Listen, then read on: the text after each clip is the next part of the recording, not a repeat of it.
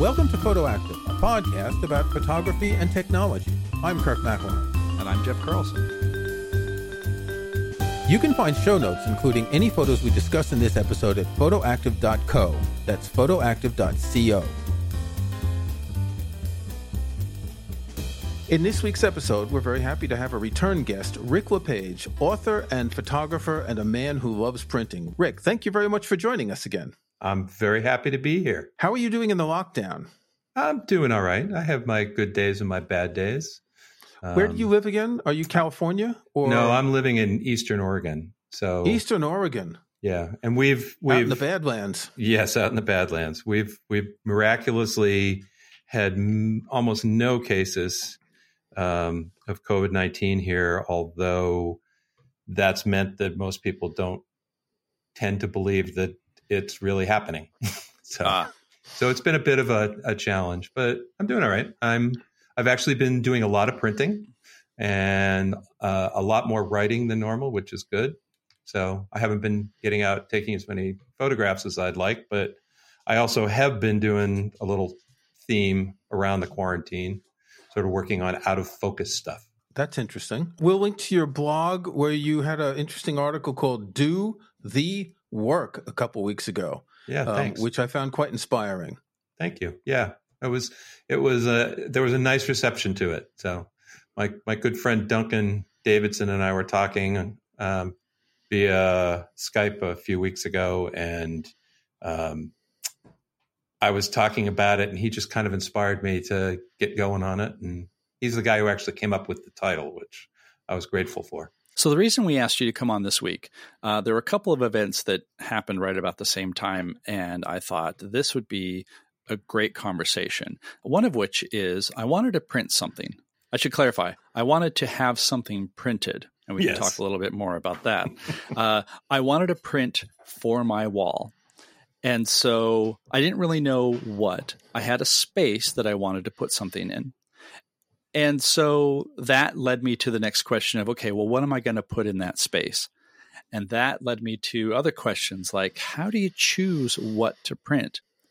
Early on in the podcast, when we had Rick on before, we talked about sort of printing in general. And we talked about the, the mechanics of printing your own stuff and why you would want to print it. And I encourage everybody to go re listen to that episode. I listened to it again last night. And so here, I really wanted to talk more about how do you choose what to commit to paper? Because the other event that happened was Rick actually made some prints and mailed them out to some friends. They're beautiful. Uh, I'm not sure if these are five by sevens, maybe. One of the blog posts that Kirk mentioned, you can see some of these pictures that he did. Um, but they're they're just the, these beautiful prints that arrived out of nowhere. And so my next inclination was, oh, you know, I should send something back, send something printed, but I don't have a printer. I still have not jumped on that bandwagon. And so it just brought about these swirly notions of, okay, I've decided that I want to print something. What am I going to print? Is it something that is just for my own personal, I like this? do I go through my library and find anything that I uh, rated as four stars and pick from that because it's a quote unquote good photo? Do you not rate anything more than four stars? Well, I do four stars or five stars. It depends. Well, if you're going to go through the four stars to look for something to print, maybe you should go through the five stars first. you know, I, I don't like stars personally, so I since I use photos to manage my photo library, I just there yeah, the favorites or not. I don't have to do that granular rating. I tend to do more granular rating. Actually, I think we talked about it maybe the second episode of Photoactive. But I guess the point of picking you know, with the star ratings is that expectation of, okay, I know that this is a good photo for whatever reason. Objectively, maybe it's got good composition, good color. I like it. But is it worth printing? Is that what I want to have on my wall the whole time? Did Did you train as an engineer? I did not. I did not. Surprisingly, you know, because because I. it's a great question. Um, it, it seems funny to me that you see a space on the wall and you say, "I need to fill that with a photograph," as opposed to going, I've got these photographs that I really like. I would love to have one of these on my wall. That just seems to me. I mean, I, am not saying it's wrong, but it just seems it, it's a different approach. And it is. It is. Well, part of it is that so my home office is basically in an upstairs attic, and I have weird walls where they're angled, and so I was I was specifically thinking like I wanted to put something up of mine uh, just to have something on the walls, but they're angled walls. And I was trying to figure out what would work on an angled wall because I didn't want to like screw in frames or what have you. And that then led to okay, I want something on my walls here. So I'm sure it would be a different calculation, a different thought process of what, what am I going to put in my living room? That's another question to ask. You know, what do we show other people versus things just for ourselves. And I'm totally jumping ahead and talking too much. So help me, Rick. so, you know, there's a couple things. One, I know you don't have a printer. So yes. it makes it more difficult for you to print. Yes. Um, although I'd argue, well, now especially yes, but outside of pandemic world, it's very easy to print and it's very easy to print inexpensively. I mean, mm-hmm. you could take you could take a 100 photos and send them to Costco and have them four by sixes or five by sevens, and it would be a reasonable amount of money. Yeah. But the printing won't be quite exactly good enough. Well, let's get let's get away from that first. Uh, you know, the the because part the of perfect this is the enemy of the good. Yeah, perfect is the enemy of the good. And one of the things, if you say to yourself, the only thing I want to put on my living room wall is fine art, that's a different conversation than I want to put something on my wall that I have an emotional connection to, yeah. which is what I would look at, you know. Um, and we get hung up in stars and likes and all that sort of stuff. Um, one of the, you know, I I have my own system for rating things, um, but what I do have is I have a I have two albums that are called are basically portfolio albums. Mm-hmm. One is my master portfolio, which are the images that I've taken since 2000 that I consider to be my best work. And then I have sort of a ongoing portfolio. It's like it's like a the AAA in a baseball. You know, it's like mm-hmm. it's the images that as I'm working on them over the course of the last couple of years that I kind of like, that I have a connection to. Um, some of them are snapshots, right? Family stuff. Some of them are things that might be might go into that that master portfolio. But the you know, I I think Uh, well, especially if you don't have a printer, it's easy to get hung up on what do I print? Yes. Because you've got to you've got to do something which is why, Jeff, the next time I do this podcast, I want to hear that you have a freaking printer. I can't believe that with all Jeff writes about photography, he doesn't own a printer. Yeah, and and you know, it's uh, when when Jeff and I talked about this a few weeks ago. You know, he was like, "Well, what do you print? What do you choose to print?" And I think my response to him was, "I print pretty much everything." You know, if it's if if I'm interested in it, if I have a connection to it, it you know, I, I will put a stack of five by seven or four by six paper in my printer and I will print 50 images. I will literally sort of create a temporary album. I will select all of them. I'll crop them because you know, almost always you have to crop depending on what size you're printing. Yeah. And I will just gang print them and I get them out of my machine. And it's like I just I throw them down on the on the the the desk. You know, and it's like I go through them. And um, Duncan and I used to do this. And it's like this this challenge yourself. Look at a look at a, a photo for a couple of seconds. Is there any sort of reaction that you have to it? If yes, it goes in this one pile. No, it goes in another pile. You know, and then you've got out of 100 photos or 50 photos, you might have five that you're like, there's something about this. And then, then it's a, a dance of, you know, is this, is this, I'm just going to keep it as a four by six in a basket for you know till it goes away or is it something that i want to do something with you know mm-hmm. and that's one of the one of the benefits of, of having a printer to print that stuff um, we've had David Duchemin on the podcast twice, and he's constantly talking about in his own podcast about how photos don't exist until you print them. And it's an interesting point because for most of us, the photos exist on the screen of a camera or an iPhone, on the screen of a computer, on Flickr, Instagram, whatever, but we don't print. Now, you've been printing since forever. You invented the printer. And so for you, it's just a reflex to print photos. But it's true that if every time we take photos and we've winnowed out the crappy ones and we've marked the favorites or the, the, the high rated ones or whatever, if we just printed them and stuck them in a pile and spent more time looking at the prints, our approach to photography, I think, would be very different. Yes, I would agree with that. Um, I, I, I have a a yin yang relationship to the screen.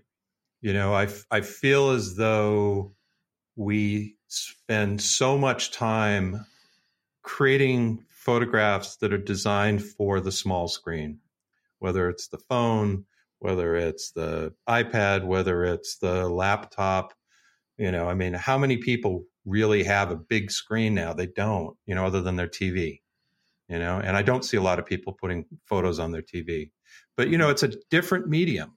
And photography, you, we can go back and forth on whether what's happening today with, you know, if, if someone doesn't print, is that really photography?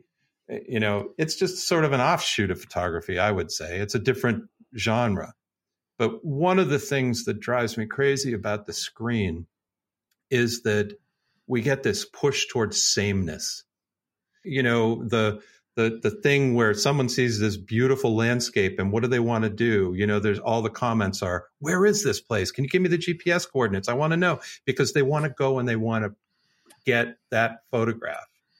We we talked about this in our in our previous episode um, with Pierre Bernard, um, uh, because we were pointing out that sometimes you want to strip GPS location data from your photos so people don't overrun beautiful sites. And I mentioned uh, I don't remember where it was. There was a photo um, I think the Guardian had an article talking about Instagram and people taking photos for Instagram. So they showed the photo of the person on the edge of the cliff over the fjord or the mountain or whatever. But then they turned around and showed the photo of all the people lined up to take their turn to get the photo on the cliff. And it's almost as if it's almost as if people are doing this to check things off a checklist. But in a way, that's what tourism is, isn't it? People don't yeah. say they're going to visit Pisa to see the Leaning Tower. They say they're going to do Pisa, they're going to do the museum or whatever. And it's a checklist. It's not important to most people. So I think we need to distinguish the sameness of the photo because people are sharing interest, right? I've got a Grateful Dead t shirt on, which I often have. It's part of my identity that I have Grateful Dead t shirts. And it puts me in a tribe. And I think it's kind of the same with photos sometimes that having taken the photo that your friends took gives you a sense of belonging. I think you're absolutely right. There's no difference between, you know, when the Polaroid first came out and, it, you know, was this sort of basic consumer camera, and you know everybody took it everywhere and took the same photographs. Um, my wife's dad, after he died, they found uh, boxes and boxes of slides of trip, trips that they had taken across the country, and it's the exact same photograph. It's him and his wife. He clearly had a tripod in front of this national monument, that national monument, this forest, that forest. I mean, it's actually hilarious. It's it it's sweet. It's it's it's really cool, you know. And it, but it's personal to to that family, you know. There there's no difference there, and I, I you know I I don't think we wanted this to become a discussion about whether on the you know whether the screen is bad or good or or any of that sort of stuff or, or the motivation behind why people right. are taking photos right well yes. actually that's what i wanted to jump in with is that intention as you're shooting because as you said kirk people just go into a spot to either say they've been there or you know to show they've been there or to put that image that they saw on instagram on their own feed that sort of uh, I don't know, contemporaneous sharing of, of, of images versus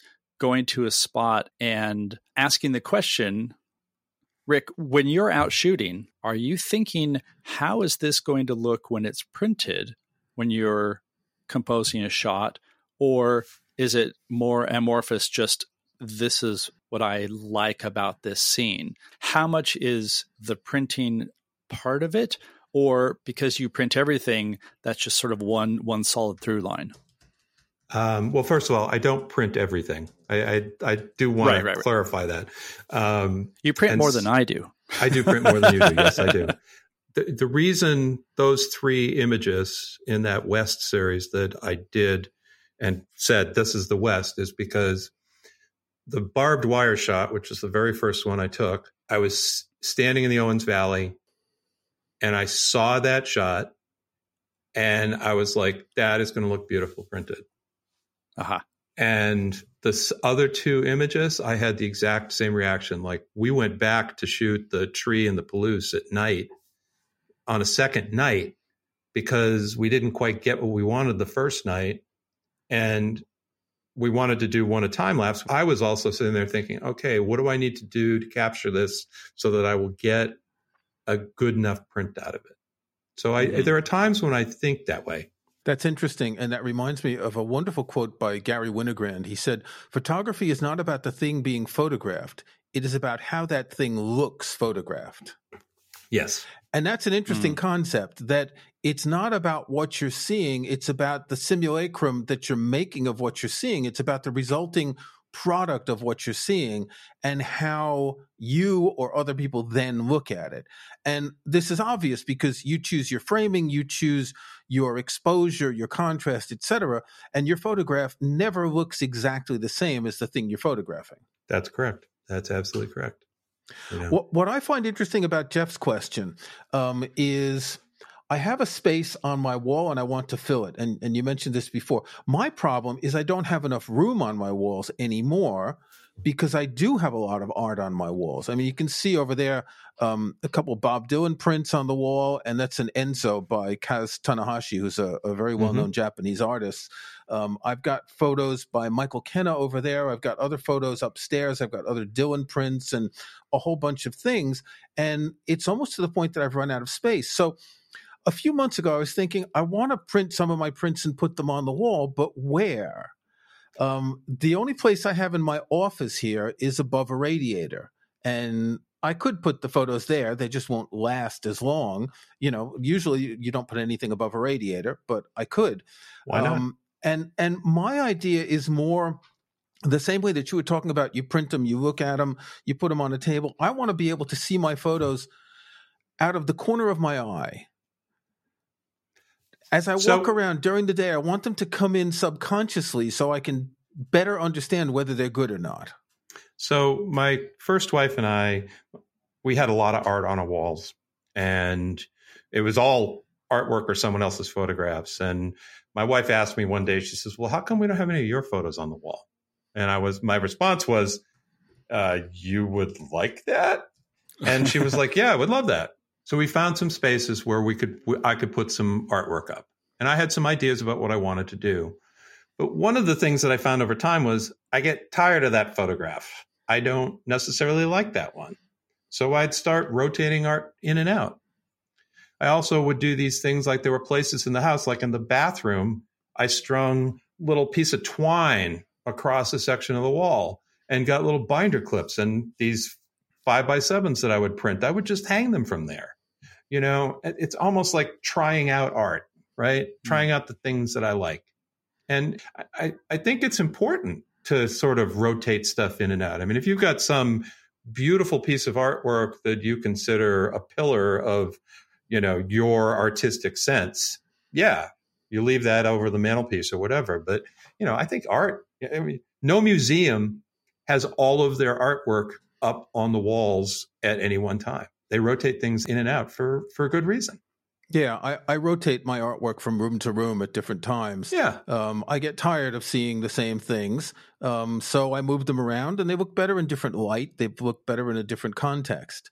Um, but the idea of printing, it's always, I think I'll admit it, that there's a certain fear of putting my photos on the wall next to Michael Kenna's photos and Bob Dylan's prints and comparing Why? them.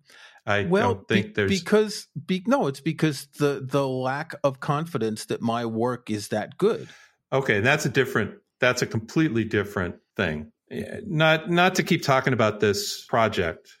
It scared the crap out of me because I was sending what I considered to be artwork out to a group of about thirty people, some of whom were good friends, some who were not, and you know I'm sitting here thinking, what kind of pretentious snob am I thinking that I'm sending mm-hmm. someone art? You know, and it's taken me a long time. I've been shooting since I was, well, since I was 14 years old. Okay, I've gotten serious about it. last, now, so that's been a long yeah, time. Yeah, But you look great. And, but I would say it was only about two years ago, and it was through conversations with my friend Duncan and my friend Hudson, where I finally had the courage to say to myself, "I am a photographer." Okay, I'm not adding anything to it other than that. I'm not a fine art photographer, but I am a photographer.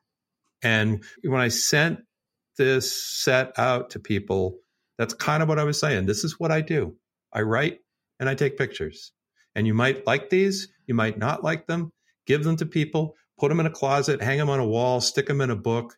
But all I'm hoping to do is give you a little bit of smile at a, at a crazy time in this world. And I think that that for me, that's remarkably freeing. I don't care that I've got you know some amazing photographs and posters on my wall from from photographers that I respect and admire, you know. But I'm also proud of the fact that I do take photographs. Some of them are snapshots, some of them are good, some of them are not good. They're not going to appeal to everybody because art is a personal thing. I understand the lack of confidence, but I also feel like I've seen your work. You shouldn't feel embarrassed about the work that you show, and you should feel good about putting it on your wall or putting it on your desk or something. Yeah, I, it's not embarrassed, but it's the, it's the you mentioned the word pretension of sending art to people. It's it's oh, what's the word? It's the it's the apprehension of Yes, judging and being judged. it's scary. It is Yeah. scary. It is. Even if you're the one who's seeing it all the time and doing the judging. Yeah.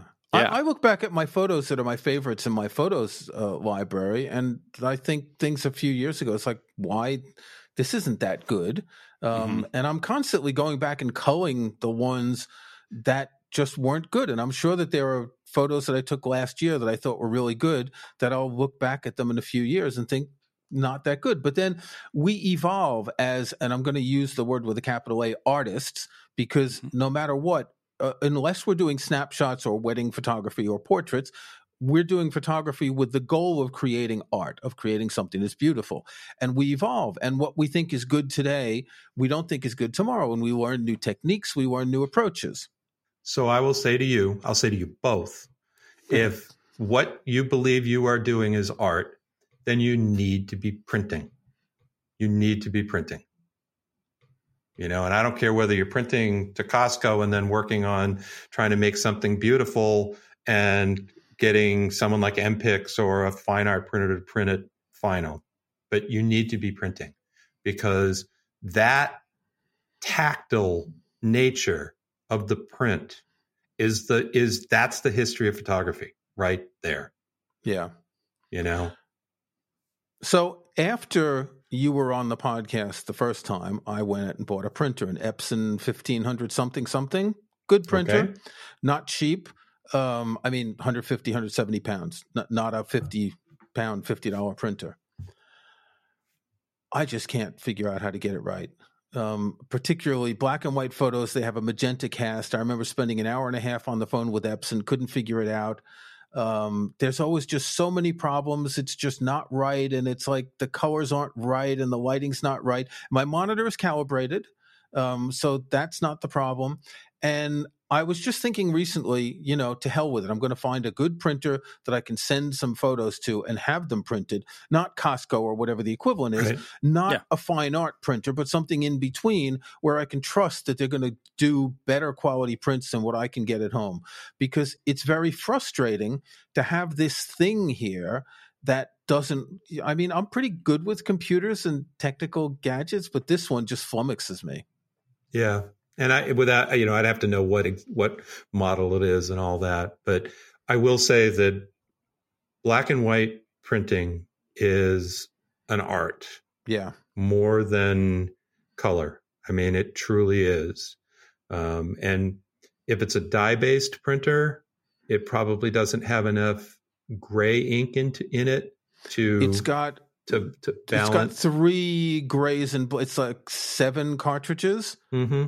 Um, which I chose particularly because I did want to do a lot of black and white. Yeah, um, and have you um, tried using the the Epson advanced black and white option in the print driver? I have no idea. I'll have to look into it. Yeah, there's a they they actually I know on their pigment based printers. I don't know about the dye based printers the pigment printers have a setting for advanced black and white that is designed to help remove color cast.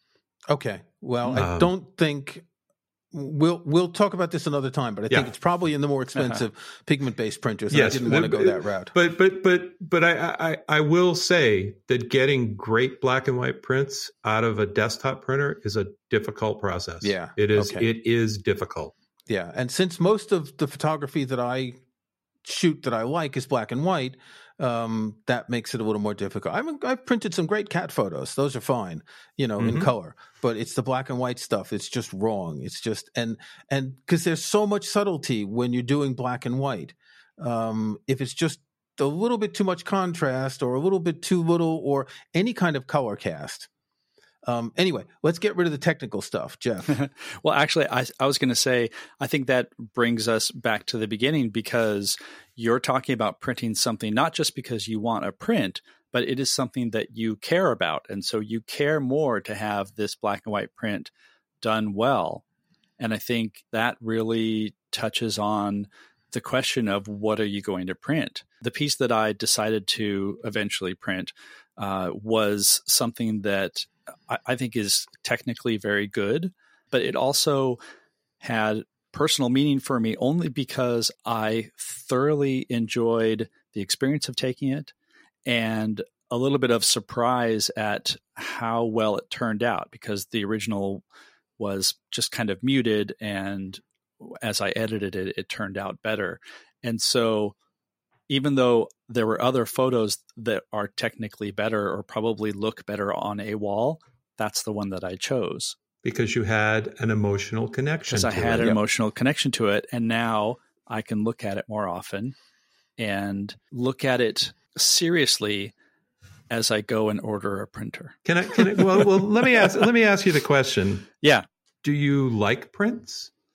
Do you I mean do you uh, I do not have a deep connection to prints, and I think maybe that's that's a huge part of it. Uh, we did have some prints growing up, but I, I, remember more of you know going to my grandmother's house and she had a you know a cabinet. You open the door and th- there were the boxes and and all the baskets of prints.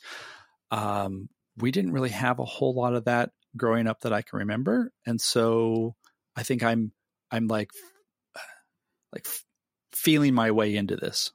Mm-hmm. But also, I think Rick and I both started um, doing photography in the analog days. Um, Rick, I'm sure you were in yeah. a darkroom at some point. So was yes. I. So I know what the process is to go from negative to print and have it, even if it's been a long time since I've done printing. Um, that is is a sort of foundation of photography to think of it that way. Yes.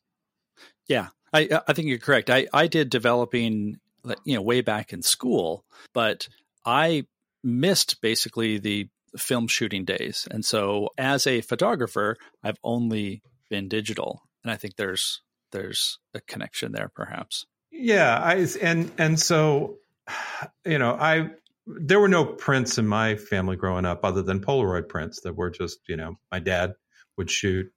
My dad gave me his old rangefinder camera that he bought when he was in Germany in the 50s and I shot with it and it wasn't until I started in college where I actually started developing.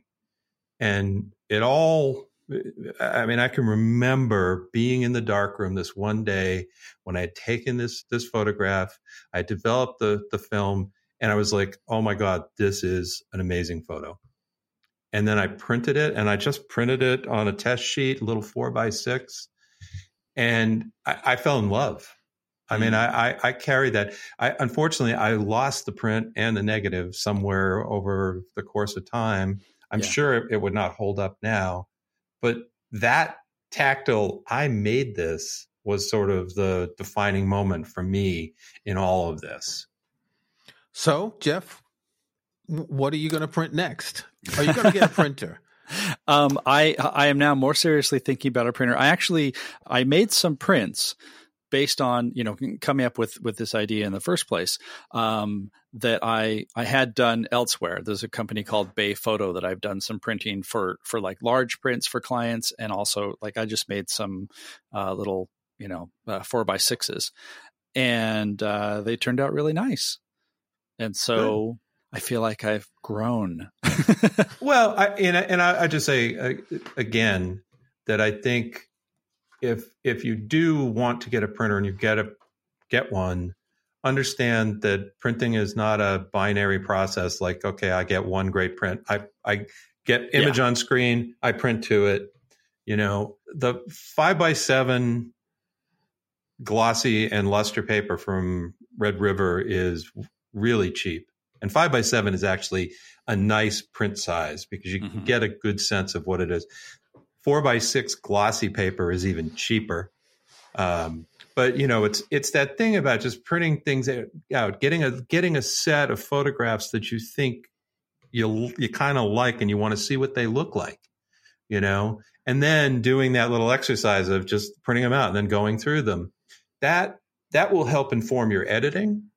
It will help inform your shooting you know and i mean and my wastebasket is full of torn up photographs that i'm like these are not anything to me Mhm. you know? But i think it's just another part of the editing process. And that's the way to think about it. If you want to print if prints appeal to you then you incorporate something like that and it will become easier for you. If you don't if i mean if you don't want to deal with a printer costco does a darn good job.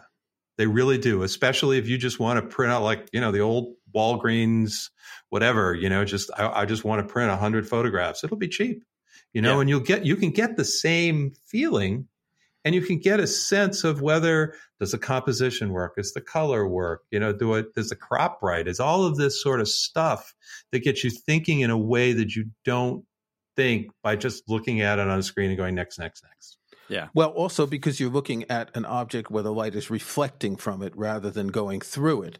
And that gives you a different Yes. A feel of, of what you're looking at. Yeah. Yeah. Okay, Rick, I think we're all going to be spending a lot of money on printers and or prints. Um, well, it does. It And then you're going to have me back on. Yeah. Help us. yeah. Th- those printer cartridges aren't cheap. They're Rick, not what have you done? What have you started? Yeah. Um, Well, I think we had that conversation last time, Jeff. That's true. And, That's and true. where are you today? You still don't have a printer. Yes, exactly. but I bought a printer. See, I tried. See? and Uh-huh. it just there you became so complicated, and I just had so many other things to do. Actually, with the spare time I have in the lockdown, I should probably try and figure that out a little bit more. I think There I'll you do go. that. Yeah. And the thing that I've learned is I just need to go through my Instagram feed, find out which one has the most likes, and those are the ones to print, right? Did I get the right So, lesson from this What- episode? What I find really interesting is there's generally an inverse relationship to the ones that I really like when I put them on Instagram Yeah. and the ones that other people like. I think I just broke Rick by saying that. No, no, no, no. I just, you know, it's nice. I'm going to have tech support from you for a long time. So, Okay, Rick, Uh, thanks for joining us again. I look forward to talking to you next year. Yeah, Thank it's you a so much. pleasure. I love you guys. Okay, bye. Bye. Okay, time for our snapshots. What have you got, Jeff?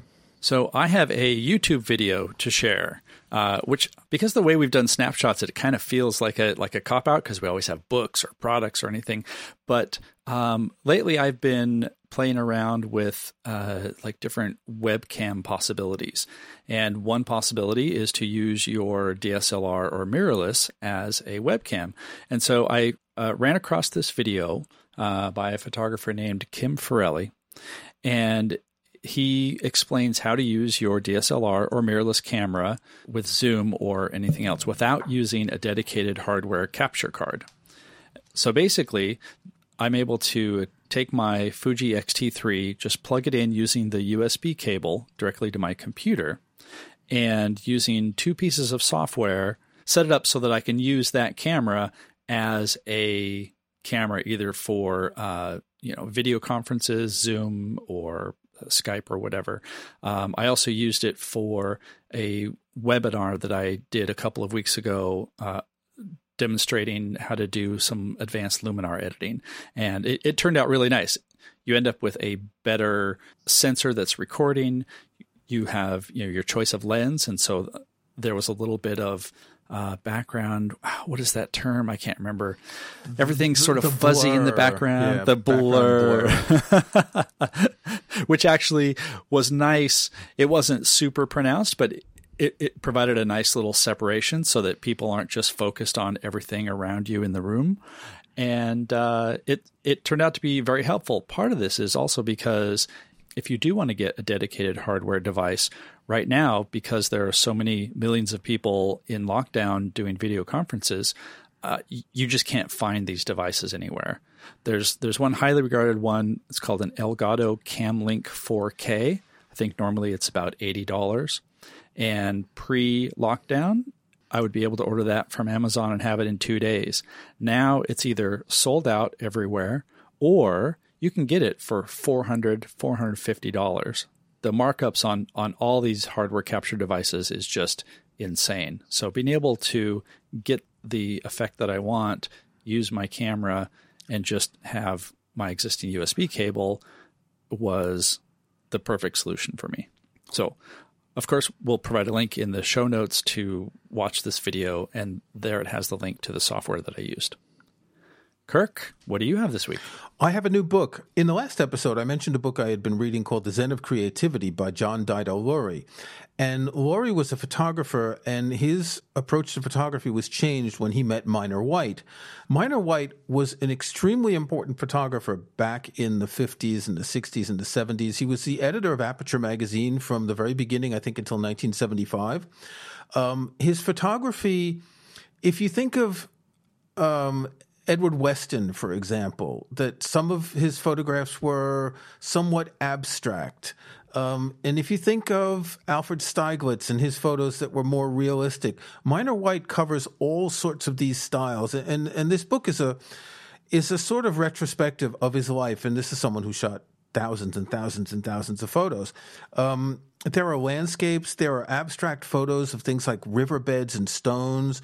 There are shots of factories, of, of ice sickles and frozen waterfalls and things. And, and it's an amazing range of photography that when looked at now, and trying to imagine how it was looked at back then, it must have been quite radical. Um, a lot of what he was doing. Now, I don't know a whole lot about the history of photography of that period and these specific photographers that were um, uh, at the time, Berenice Abbott, Edward Steichen, um, Edward Weston, Paul Strand, and, and all of those. Uh, but I'm finding it interesting to go back and look at some of these photographers, and particularly Minor White. A lot of his photographs have a bit of a minimalist look that I appreciate. Um, so, Minor White, Manifestations of the Spirit. It's published by Getty Publications. Uh, I think there was a very big exhibition at the J. Paul Getty Museum someplace. It's a relatively inexpensive book. Um, so, that's my recommendation for this week. Thanks for listening to Photoactive. You can find show notes, including any photos we discuss in this episode, at photoactive.co. That's photoactive.co. We couldn't afford the M.